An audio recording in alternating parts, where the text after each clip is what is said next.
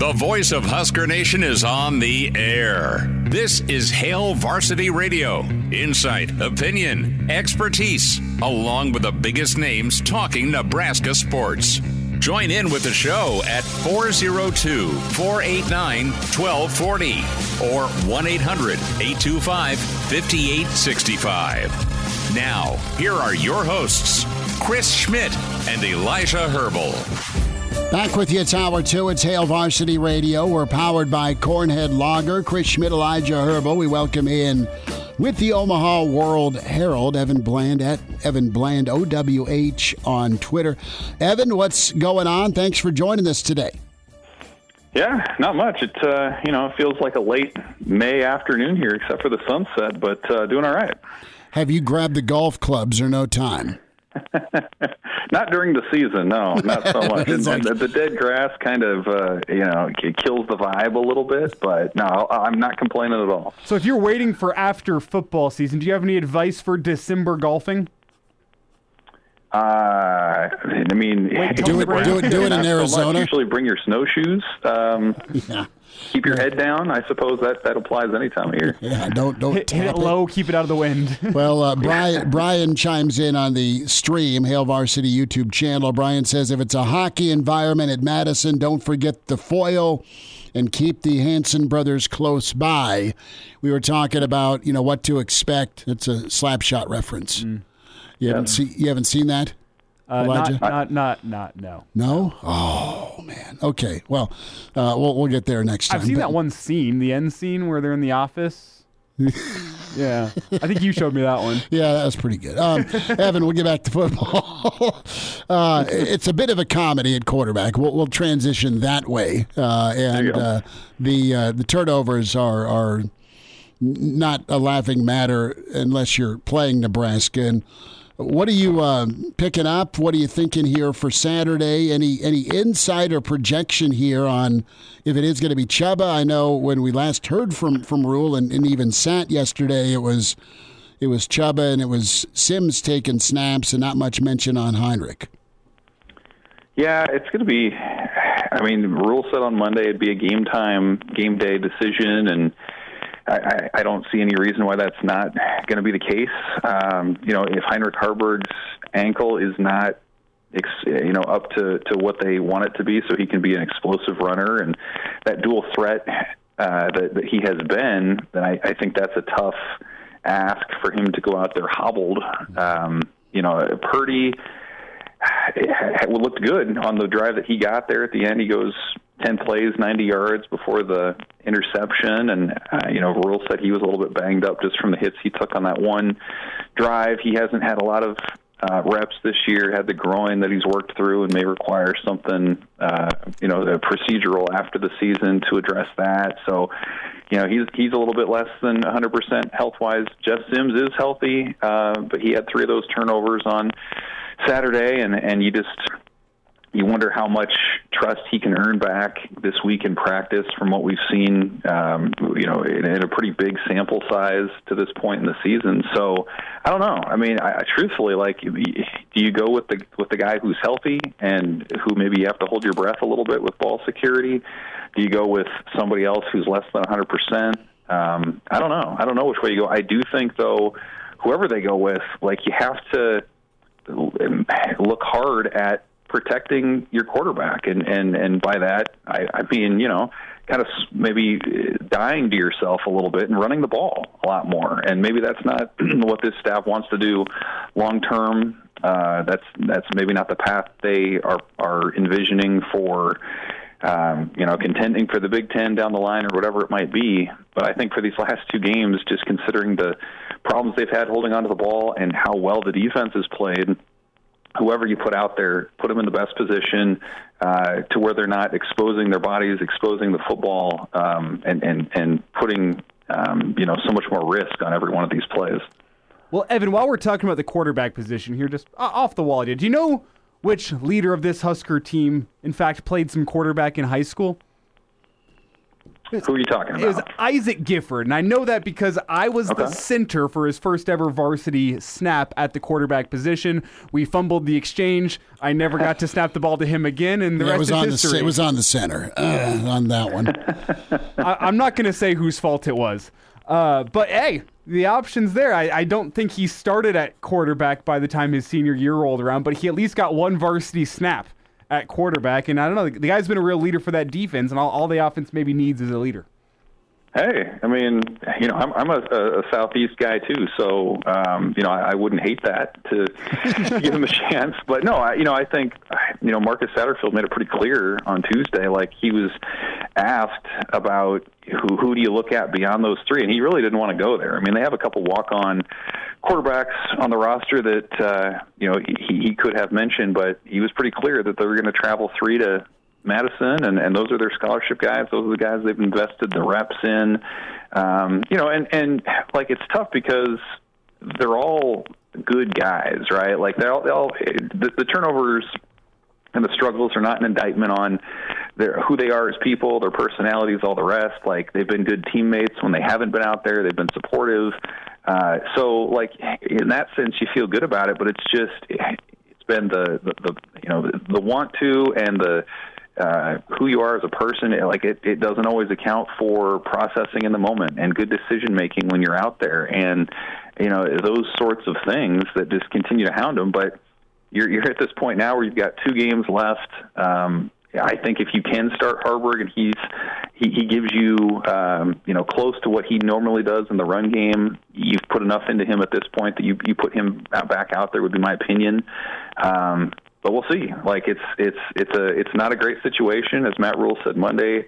Uh, maybe there aren't any answers really immediately, at least not great ones that you feel good about. I think it just again comes down to how do you mitigate risk and and and and set the game up in such a way that you're putting more weight on a defense that's shown that it's able to handle it. Evan Bland's with us from the Omaha World Herald, Nebraska, Wisconsin, Saturday. Are you surprised at the the lack of protection for this defense, and they've not gone conservative. They've let it rip, and even in some moments, it's easy to to scream "be conservative" with hindsight. Or is that not what Nebraska is ever going to be? And I ask that because there's been some years where, listen, you lean on your strength and, and you find a way to win with your strength, and you make do with with another side of the unit or football that, that may not be up to par, and you try and work together to get it done. This team's had has had each other's back, and I really respect that. That said, um, this defense is, I mean, they're going to have the broadest shoulders in America by the time the season's done. Yeah, I, I am a little surprised that they haven't protected the defense more. And I think the last, you know, the last drive of the game, the the interception that Nebraska throws to me is a, a perfect example of that. To where you know, to, to hear Matt Rhule and Marcus Satterfield lay out their reasoning for that play, uh, you know, it was about attacking. It was about winning the game. It was about, um, as Matt Rhule said on Monday, trying to teach guys that if you play it safe, you only get to a certain point. But, you know, again, like, I think context matters so much. And in that moment, you've got a, a third string quarterback who hasn't taken a lot of reps. Um, your defense has been a strength, but your your your running game offensively has been a strength more so than what your offense has been. So, like, I don't, you know, you can make an argument. I think that attacking and winning the game is running the ball on third down. Um, you know, maybe you score, but if you don't, sets you up for a field goal, and you are able to rely on that defense. And I, you know, it's like I don't know why that um, can't fit into that lens. Like that's what I would I would be curious to to kind of follow up on or explore deeper, kind of the the thought process there. And it does feel like in the last couple of weeks, especially, um, you know, they have been a little bit bolder with their passing game and and gone away from some of the the ground and pound that was a part of why they won the three in a row that they did. So, you know, again, you're at this spot where long term, you have a vision for what this offense wants to be. Um, but but right now, like this is the personnel that you have. You have injuries. you have all the rest. Um, so like uh, you have to walk that fine line between kind of uh, you know doing what you what you want to do, what's natural to you as a play caller, but then also being aware in the moment what your limitations are and maybe the best thing for you to do to win. Because you know if if you're sending a larger message to your team in that moment, like I think another pretty large message would be, hey, you win the game, you go to a bowl game, you get the practices, this program takes a step forward. So, you know, I think those are all kind of factors in what's been a pretty, you know, complicated discussion this week. Evan Bland with us here from the Omaha World Herald, Hail Varsity Radio. And Evan, looking forward here, the final two games of the season. Can Nebraska get anything more from their defense? Because the turnovers are, are expected at this point. I was talking to my roommate last week he says, "Well, what can I expect tomorrow?" I said, "Well, turnovers for one. That's that's the main thing you can expect with this Husker offense." So with that in mind, can this Husker team get anything more out of this defense to get them over that that mark, get them to that six win point? Yeah, I mean, I think that that's certainly a possibility. Uh, the defense is relatively healthy; they're still relatively deep. Like this, in theory, is the time of the year when that depth pays off where you've you know you've saved your guys a game or two's worth of snaps uh, on on their bodies uh, by rotating as many guys as you have. So maybe uh, you have a little bit fresher legs, um, you know that sorts of thing. But like like the defense in a lot of ways sort of is what it is. We know that it's a good run stopping defense. We know that it's going to pressure the quarterback. we know that it's pretty good in the red zone and sort of a bend but don't break uh, you know, sort of um, sort of effectiveness. But like that's been that last step, and sort of the bane of the existence of these black shirts has been, can you turn some of those punts into uh, the takeaways and setting up the defense or setting up the offense into a short field? Because you know goodness knows they need it on that side of the on that side of the ball. And and that's what you know helped them score against Maryland last week. So I think it's there. Um, but again, we're 10 games into this thing. And so, like, at what point is the team kind of what it is? And for a lot of teams, that would be enough. That would be more than enough. I mean, this I, the defense is one of the great stories. Um, I think it's certainly of Nebraska. It's one of the better stories in college football this year. The way that it's been able to bounce back and uh, you know be an anchor for this team. Um, so yeah, I, I think there are individual players that certainly can make those plays. Wisconsin hasn't necessarily been super prone to turning it over on offense, so we'll see how that part of it shakes out. Um, but like again, it, even if, if if the offense could take even a, a marginal step forward, I think what the defense is doing um, should be enough for Nebraska to be in games and to win them at the end. Evan, are you surprised that the mess Wisconsin is not not with a transition or a new coach, but just what's perceived as some finger pointing, and, and some of the players have spoke out. I mean, they some of them are just ready to, to end the year. It's, it's, it's, that's the body language and tone. It's been really interesting to listen to some of the interviews out of Madison this week from players. I mean, you're right. Like there's there's finger pointing. There's a lot of talk about buy-in and who's bought in and who's not, and how do you figure that out. Uh, you know, it's not all that different from interviews that we've heard in Lincoln from past seasons when there's been transition going on. And so, like, what I think is interesting is one of the positives that if you're Nebraska, I think one thing you can take out of this season for sure is that there is a culture being set. And, like, this is a great sort of comparison week for that because you look at at the fact that Wisconsin and Nebraska are both five and five, three and four in the division. They both have first year coaches and on the one hand, you have every, all the conversation going on in Madison, and on the other hand, you've got uh, you know Nebraska guys kind of buying into what's going on. You know, going one and zero oh each week, and uh, I haven't gotten the sense talking to anybody that there's a rift between the offense and the defense, and I think that can happen in a place where there's uh, you know flimsier culture or uh, a lack of communication. So like. I don't know that that's enough for Nebraska to win on Saturday night. I think Wisconsin is, is a little healthier and probably has more talent overall, top to bottom. But I do think it's a really interesting case study in how far Nebraska's come along culturally this season under Matt Rhule. Well, when you talk about that culture of it, it's interesting because you look at it I mean, from the outside looking in. Wisconsin's probably got the best quarterback in the Big Ten West. They probably have the best running back in Braylon Allen, despite the fact he's had some injury concerns in, in recent weeks.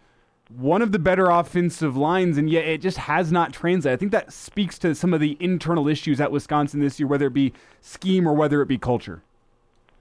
Yeah, I mean, in a lot of ways, it, it kind of has uh, Bill Callahan 2004 vibes, right? Like this is a team in Wisconsin that uh, is is undergoing some pretty radical changes from being a you know a huddling pound the ball sort of offense to you know an air raid spread, and then defensively from a from a three four with dominant outside linebackers into more of a three three five, and um, you know you throw onto the fact that that program had expectations this year. If you think back to the preseason, they were uh, the favorites from from media covering the conference to win the West and you know that's that's uh, looking pretty much like a long shot at this point. And um, you know the Badgers losing three in a row that does not happen a lot. So th- this is a team that's been used to winning. These are players, the older ones certainly that have been used to winning.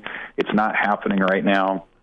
And I thought Tony White for Nebraska made a really good point this week, saying that if you don't have that off-season investment where guys really get to know each other and you go through the fire together in the off-season, then when it happens during the season, there's a lot of um, kind of you versus me within the team, and I think we're seeing some of that with Wisconsin this year. So again, I think that's a credit to what Nebraska's done, and it, it makes for a really fascinating um, viewing in, in, in terms of how the Badgers are going to transition under Luke Fickell. Evan Bland with us from the Omaha World Herald. Follow him on Twitter at Evan Bland, OWH. Evan, enjoy Madtown. We'll check in next week. Thanks for the time today. Thanks, guys. All right, there he is. Good stuff from Evan Bland. Open phones next segment, 489 1240. We roll forward on a Wednesday. It's Hail Varsity, and we're powered by Cornhead Lager.